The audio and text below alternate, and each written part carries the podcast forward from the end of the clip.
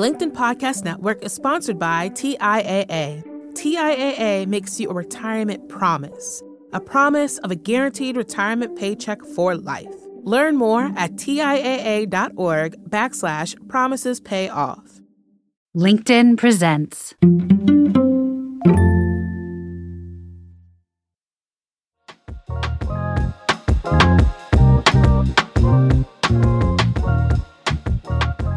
So what if just 15 minutes could make or break your entire day? We all have habits and routines that seem to last only minutes, yet end up influencing how our entire day unfolds. Those small, seemingly innocuous things we unwittingly do either prime us for productivity, happiness, and success, or leave us uncentered, unproductive, and adrift. Things like mindless scrolling or other unfulfilling habits first thing in the morning. What if deleting those 15 minutes of distraction allowed you to show up more present and positive for the entire rest of the day? On the flip side, what if intentionally choosing how you spend your 15 minutes gave you the mental reset you needed to tackle work at your best for hours after? Well, that's what we're diving into in today's Hot Take episode of Sparked. We explore the outsized impact of keystone habits, those 15 to 20 minute rituals, for better or worse, that set the tone for everything that follows. And joining me to tease out these ideas is Brain Trust regular Charlie Gilkey. Charlie is a strategic advisor, executive coach, founder of the Productive Flourishing Consultancy, and author of the critically acclaimed Start Finishing, and his latest book, Team Habits, is now available. So if you want to transform your mindset, boost your energy, and show up as your best self every day, don't miss this episode. I'm Jonathan Fields, and this is Sparked. Hey, before we dive into today's show, we've learned that a lot of our listeners are sort of at this moment where they're really exploring the notion of work in their lives and their next moves in their careers. And if you are in that place, we talk about the Sparked and the Sparketypes® a lot on this show, this body of work that we've developed to help you really identify what makes you come alive and how to apply that to the world of work. We've heard from a lot of folks that they would also love some help along that journey. If you're curious, you can also find on our website a directory of certified Sparketype advisors who know this body of work and can really help coach and guide you through it. So we'll drop a link to the show notes in that right now. And if it feels interesting to you and you just like somebody to help guide you through this next part of your career or work journey, take a look and see if somebody resonates. It might be the perfect fit to help you along this next leg of your journey. Again, that link is in the show notes now.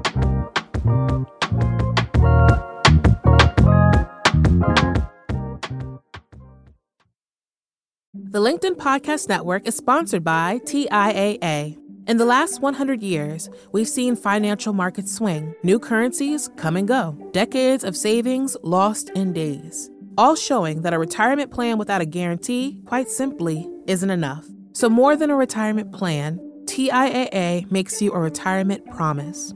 A promise of a guaranteed retirement paycheck for life. A promise that pays off. Learn more at TIAA.org/promisespayoff. From the minds of visionaries to the desks of disruptors, I'm Lars Schmidt, host of the Redefining Work podcast. Join me each week as we explore the new world of work through the lens of those shaping it. CEOs, HR leaders, investors, and more. Be a part of the conversation that changes everything. Subscribe to Redefining Work today. Charlie Gilkey, it is always awesome to be hanging out, trading ideas with you, esteemed member of the Sparked Brain Trust and writer of amazing books, Team Habits, out in the marketplace doing amazing things. I cannot wait for the world to get their hands on this book. Today's conversation is one of our Sparked hot takes, one of the topics that we are going to dive into. And I think this is a great follow-up to the last conversation, Charlie, that you and I had, where we did a little bit of debunking, maybe a lot of debunking around the myth of morning routines, what they are, what they aren't, and even the very phrasing of morning routine and how that can sometimes be a misnomer in itself. And Today is a bit of a follow-up on this, or maybe a complement to it. We're taking on a hot take, which means for new listeners especially, we're just focusing on a single issue, generally focused on work, or that affects our work, our ability to be here, to be productive, to do meaningful things, and to get the things that we actually really care about done. And this is around the notion of how we spend our time, but we're focusing on one very particular type of thing. So Charlie, take me into this. Well, when we think about startup routines, I think first off, once we get away from the morning routine thing, I think a lot of people think all the things you might do in that sort of thing to set it up. But it turns out, typically there's one thing that takes 15 to 20 minutes. And it's very individualized. But if you do that thing, things start to work out. Let's call it a keystone habit or a keystone practice. And so many people I've learned in my coaching practice and just observing people spend most of their day chasing that lost 15 minutes, whether it's missed appointments, whether it's, they said something when they weren't their best version of themselves, whether it's they forgot to eat, there's just something, right, that it goes. And so I didn't know I was going to talk about this, Jonathan, but I could probably make it brief. You know how sometimes that could be a challenge for me. But about 2, maybe 3 weeks ago, I had an epiphany. And for the 5 to 8 weeks prior to that, I was just off, wasn't centered. I wasn't keeping up with friends as much. I wasn't writing, which is always a signal that something's off for me. I wasn't as in touch with what's going on with my clients, the book. There's so many different things that were just across every sector. And also, I was picking up a little weight. I was like, what is going on? I haven't changed that much, but I changed one thing. I had swapped walking to the coffee shop with riding my e-bike to the coffee shop. That's the thing I changed. And I was like, nah, that can't make that big of a difference. But I started unpacking it, actually. That walk is about 20 minutes, which brain science will tell us. Like, that's about as long as it takes for your brain to recycle and refresh and sort of let go of the last thing that it was on and sort of reboot. I wasn't walking outside in this wonderful Pacific Northwest weather, which you all hear me talk about all the time in the summer because we complain about it all winter. I wasn't texting Jonathan the song of the day or the random meme. I wasn't doing all that. That was packed into that one activity, walking 15 to 20 minutes. That was the thing for me that had been lost over the last 5 to 8 weeks. And wouldn't you know it, I resubstituted that one thing. I started walking again, started burning those calories, started doing all those things. And would you believe it? Started being more grounded, started feeling better, started all those sort of things. And so, in retrospect, it makes sense because I spent the last decade and change with that as a keystone practice and just blithely threw it away or substituted it and didn't realize until 2 months later what I had done. Yeah. I mean, it's amazing to me also because I look at you and you're somebody who is so systematic and also so conscious and intentional about the way you spend your time. You are, in fact, the person who has written the book on exactly how we spend our time, like how we decide what is important to us and how we actually not just start that thing, but finish it, right? Like this is literally the way that you live your life. This is the thing that you focus on a lot in work. And this is something that comes up a lot in your coaching work and your consulting work with clients. Mm-hmm. And yet, as another Gilkeyism often like says, it's hard to read the label when you're inside the jar, some version of that phrase, right? You yourself, knowing all the things that you know, had this one change that led to a whole bunch of negative effects, both in your work, in your personal life, in your health, in your mindset, that it took you time to figure out. It wasn't readily apparent to you. So this is not about not being smart enough or accomplished enough or paying attention. Like all of us, no matter who you are, there are things that we do or things that we don't do, ways that we spend our day that can have a profound ripple effect, both positive and negative. And what I love, the invitation that you're saying here is that so many of us focus on what's the full day, all the systems, all the process, all the units of time that we're looking at to really maximize our productivity and our output and all the yada yada, right? And the idea that the seed that you're planting here is that for most of us, there is a single 15-ish minute thing that wins or loses the day. And that many of us probably aren't even thinking about what that thing is because we don't realize it matters that much. Precisely. And yeah, so I had one of those moments as a coach where I just laughed at myself because sometimes there's just that's what you do. You're like, of course, that's what made the difference, right? Of course, all the things you said, I do this work. How did I miss it? And Is it seasonal shift? Is it launch shift? There's all sorts of things. And so this happens so often because that's really when we talk about keystone practices or habits, they become invisible. Now, we typically talk about keystone habits in a positive way, right? Of the things that set you up. But we also have keystone habits that are not supportive. So that 15-minute Instagram scroll first thing in the morning, that's a keystone habit. It's just maybe not serving you, right? And so that's the flip side of this coin, is that there can also be this sort of habit or practice that isn't serving you, that's invisible to you, that just removing that makes a big difference. So as a counterpoint, like I was working with a client earlier this year, and it was unfathomable to her that she could take her email apps off her phone. Right. And I said, just try it for a week. Just try it for a week. Like, what's the worst that can happen? Because she didn't have an urgency-based business. She wasn't a doctor. Like, there was nothing that required her to have her email on her phone. So she's like, okay, Charlie, I'll do it. That was back in March. She still doesn't have email back on her phone. And what she reported, she's like, I didn't realize how much that was distracting me, how much that wasn't making me feel good, how much that was making me anxious. Just needing it being there, because she realized that she would wake up and spend about 15 minutes before she did a lot of other things, checking email, making sure things were okay, and so on and so forth. So we removed that. We used a little bit of choice architecture so that it made it harder for her to do that thing on the device that was nearer. And it started unlocking all these sort of things. She's like, I'm happier. I'm more focused on my work. I do less distracting things. And so 15 minutes, right? It can be a positive, 15 minutes where you have a daily walk, or it can be a counterproductive or non-constructive habit that also has you lose the day. And why I want to talk about this real quick is I know, especially with people who listen to Sparked and familiar with Jonathan and my work, you might think that we're going to center meditation as the thing that has to be that 15-minute thing. And because that's a popular trope in the sort of thing that we're talking about. And it might not be that for you. It could be 15 minutes of actually just drinking coffee first thing. Just actually making coffee, enjoying it, and dreaming idly out the window. That might be the thing for you. It could be stretching. It could be rubbing a cat. It could be a conversation with your partner, right? I don't know what it is, right? I have to discover that with clients, but there's something there. And the challenge here, or the invitation, I'm going to say both, and this is going to frustrate some people, is that it's 15 minutes. You can actually find time, unless you're dealing with, special needs, family members, or that sort of situation where you really might not be able to do that. And I want, big love to folks who are actually in that position. So this is not 100% universal, but most of us in the band of human experience can find 15 minutes. It's not a big ask, but what it will radically do, or what it will do, is to actually have you honor, one, that what you need matters. And two, it's probably something simple. We humans, I think, love to believe that there's some secret pill, or there's some sort of magical transformative unlock, or there's something that's difficult about this. And sometimes it's the morning walk, right?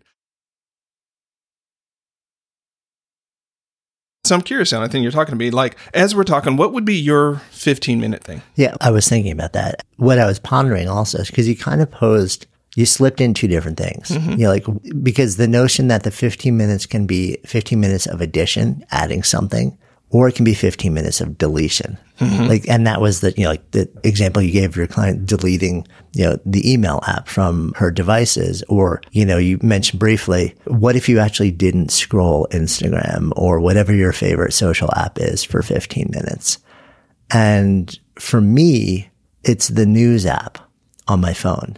So it's a deletion thing. Mm-hmm. But the thing is, and I think it makes sense to talk to this point, it's not just the 15 minutes.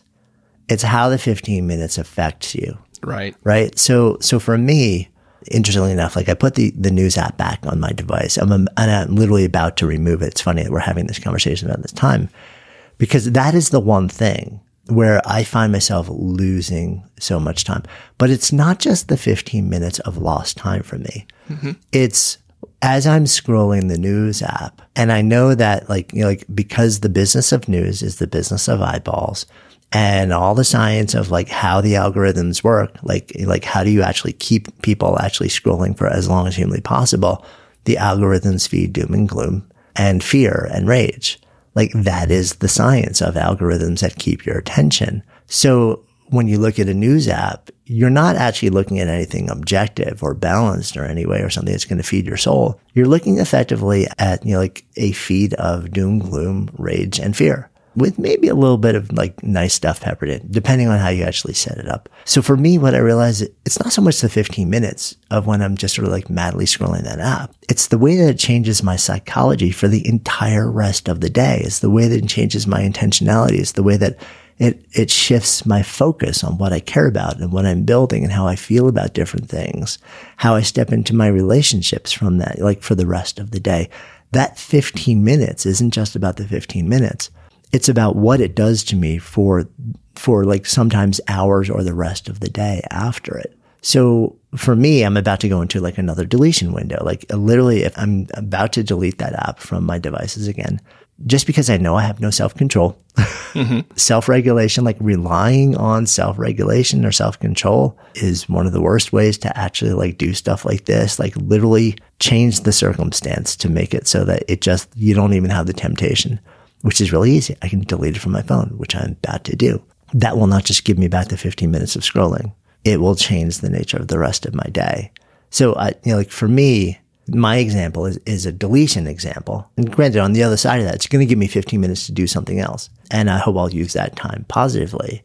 But even so, it's a shift in my psychology for the rest of the day. I'm so glad you went there, because it's priming. And we talked about this in the episode where we talked about startup routines. It's about priming, right? Sort of when I talked about my walking example, the thing we don't talk about enough is that 20 to 30 minute transition period that our brains and hearts need to go through. So if you're reading news and it's doom and gloom and it's tailored specifically to what presses your buttons, and specifically to the right amount of positive to negative to neutral to weird, the more you interact with it, what it will do is prime you and put you in a certain emotional state that then you have to hope that the next thing you do gives you a reset. But it probably won't, right? Because what we will often do, because emotional contagion is real, we will often take the emotional set that we have from the previous experience and inject that into the next conversations, which means we get a feedback loop that we get more of the very thing we didn't want throughout the day, right? Unless you happen to have a friend or someone who loves you, it's like, hey, Jonathan, you seem a little off. Your baseline's off today. What's going on? Are you okay? I'm like, I don't know what's going on. Well, it all happened because you lost that 15-minute battle. Right. And I have to be careful with my military background not to use too many battle and fighting metaphors. But in that case, you know, what I tell a lot of people is you have to imagine, if we're talking about the technology side of things, if you pick up a device like an iPhone or a tablet or any modern device, you are in contest with an army of engineers whose sole job is to keep you stuck on that app. Mathematicians, engineers, you know, social science, that is their job, to keep you hooked to that app. The odds are not in your favor in that scenario. Do you really think you can beat a handful of Stanford MBAs and MIT, you know, sort of folks on that sort of thing? You're probably going to lose. The only way you win that is to not fight, which means delete, you know, from that. I'm also really glad that you pointed out subtraction. If you haven't read Lydie Klotz's book, Subtract, please go read that, because one of the fundamental things that I love about the book is that it clearly shows that we neglect subtraction as a vector for problem solving. We almost always go to addition, but rarely does addition actually solve the problem. Subtraction is that. So at this point in time, I'd already been doing it, but it just made it starkly clear. My first vector for problem solving is always subtraction. What can we delete? What can we get rid of? What can we remove? So even, you know, while we've been talking about this on the personal side of things, if we're talking about team habits and things like that, I will also say, all right, so what's the friction that's keeping the team from doing some of the things that the team wants to do? And how do we remove the friction? Notice it's not how do we add people, not how do we add a thing. It's how do we remove the thing that is keeping people from being their best selves and doing what humans naturally want to do, right? Do we need to remove people from this project to make it go faster? And that's counterintuitive for a lot of people because they're like, well, obviously more bodies equals faster. No, turns out, right? Usually means slower. And so if you're thinking about your 15 minutes, to Jonathan's point, it might be, one, what needs to be subtracted? And two, it's not just the 15 minutes. That's the sneaky bit, right? It's how that casts a shadow or bright spot over the rest of your day. So I'll go back to mine in the walk. Part of the reason I felt socially disconnected is because I wasn't texting people back and forth, and I wasn't doing that, which I do on the way back from the coffee shop. I know not to do it going to the coffee shop because then I won't actually do some of the things I need to do at the coffee shop. But I'm not texting the Jonathans and the Pims and the Susans and just the different people and saying, hey, how are you doing? Big love. I saw this thing and things like that, and experiencing that support from my pack before I did anything else besides what I'd already done at the coffee shop. That piece was a major priming and halo piece. And so it's like, well, I'm at the end of the day and I'm frustrated and I feel like I'm alone and like nothing's working. It's like, oh, I didn't touch in with my crew today because of that walk. So it's not just addition. Look at subtraction. It's not just that 15 minutes, but also it can be something non-obvious and small and as simple as, again, drinking coffee. Or not drinking coffee, or actually making yourself breakfast that's not out of a box, right? Not that there's anything wrong with the box, but you, right? Or maybe just trying a week of none of your quote unquote favorite social media apps on the phone.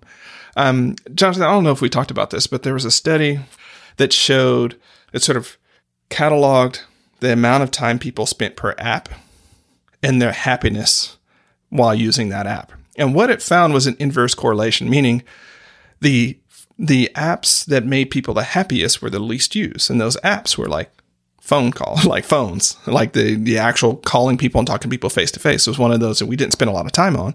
But when people reported their happiness, it's actually from those phone calls. Where they reported a lot of dissatisfaction and unhappiness was on the social media apps. So we spend an inordinate amount of time on things that don't matter, that don't make us happy. The invitation for today is, what if you just took 15 minutes and substituted something that may push you a little bit further? Last invitation here is, it doesn't have to be the most ideal thing. Like, yes, you might like to be meditating on a beach in Bali. We get that. But maybe it's just something a little bit better than what you're currently doing. And you do that for a while, and then maybe you'll find something that's a little bit better than that next thing that you put in there, and you swap it out. And eventually, you might find that you never needed the beach in Bali. You just needed to go on a morning walk. I love that. And I want to add in here also, because it popped into my head as you were sharing this, that given the profound shift in remote work versus in-office work, so many people are now no longer in an office, or they're in a couple days a week or one day a week or part-time. One of the things that's been lost is the commute. Precisely. Now, a lot of people complain about commutes, and a lot of people have really long commutes, but a lot of people also, like, morning drive time on radio is typically 20, 25 minutes, and that's where the programming is because that's the typical commute.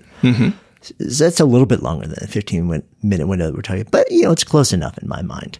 And I guess what I'm curious about as you're sharing this, you described it, that effectively that's what you're describing when you're the difference between, you're still commuting, but you did it, you changed the way, like you went from e-bike where you couldn't be interactive or you couldn't do the thing, you weren't moving your body the same way, to walking. But so many people were either driving or taking public transportation, and now they're not doing that anymore. And what have you replaced that commute time with?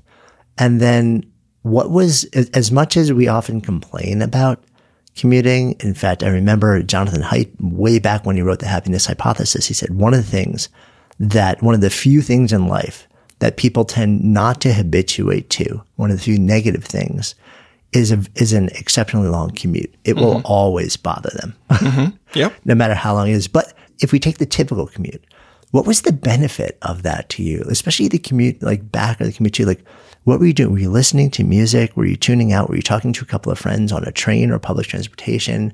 Were you, like, in your car, just kind of like zoning out or preparing your mind? Like, with the removal of that for literally millions or tens of millions of people, how are we, like, what was the benefit of that to you? How did that actually create the ripple effect that may have set up your day or allowed you to process it at the end of the day? And what have you replaced that with? And what have you lost? And if you've lost something in there, how might you reorient and take another 15, 20-minute break to bring whatever the benefit of that was back into your day, even if you're not commuting?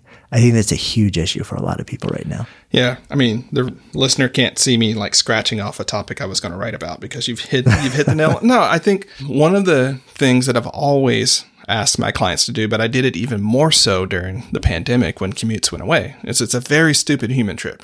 So if you're not commuting, find a walking route. Again, we're back to walking, and I realize I want to acknowledge the ableism in there. There are some people in wheelchairs, and it's a different sort of scenario. But for those of us who can, stupid human trip. Find a route that's about 15, 20 minutes, about the length of that commute. Walk it like counterclockwise, or walk it clockwise in the morning before you go to work into your office. So don't just like eat breakfast and go to your office and get to work. Eat breakfast if that's what you do, and then take that 15, 20-minute walk in one direction. And then at the end of the day, when you're out processing, when you're trying to get up, like get up, don't just go do whatever you're going to do in your house. Walk that same direction the other way. Or maybe you vary it a little bit. You alter a block or two. It actually simulates this liminal period that you used to spend in a car and actually starts to train your brain that it is time to do the work. And then it trains it on the other side that it is time to not do the work. And we're just using environmental priming and cueing. Mm. It's crazy how well it works. And it's just one of those simple things to do. Yes, it adds 40 minutes to your day. But does it though? Or does it just delete the doom scrolling that you do at the end of the day and delete sort of the doom scrolling you do at the beginning? So we substitute. So it's not a pure subtraction. And it's not a pure addition. It's a substitution. It works remarkably well. And I'll have to say this is while as much as that ambivert that I am, so many of my clients and students who are introverts reported that their suffering increased without the commute because the commute was the only time where they were alone and they had solitude, right? And just being with their partners and kids and pets and, you know, all the beings that the introverts love was too much.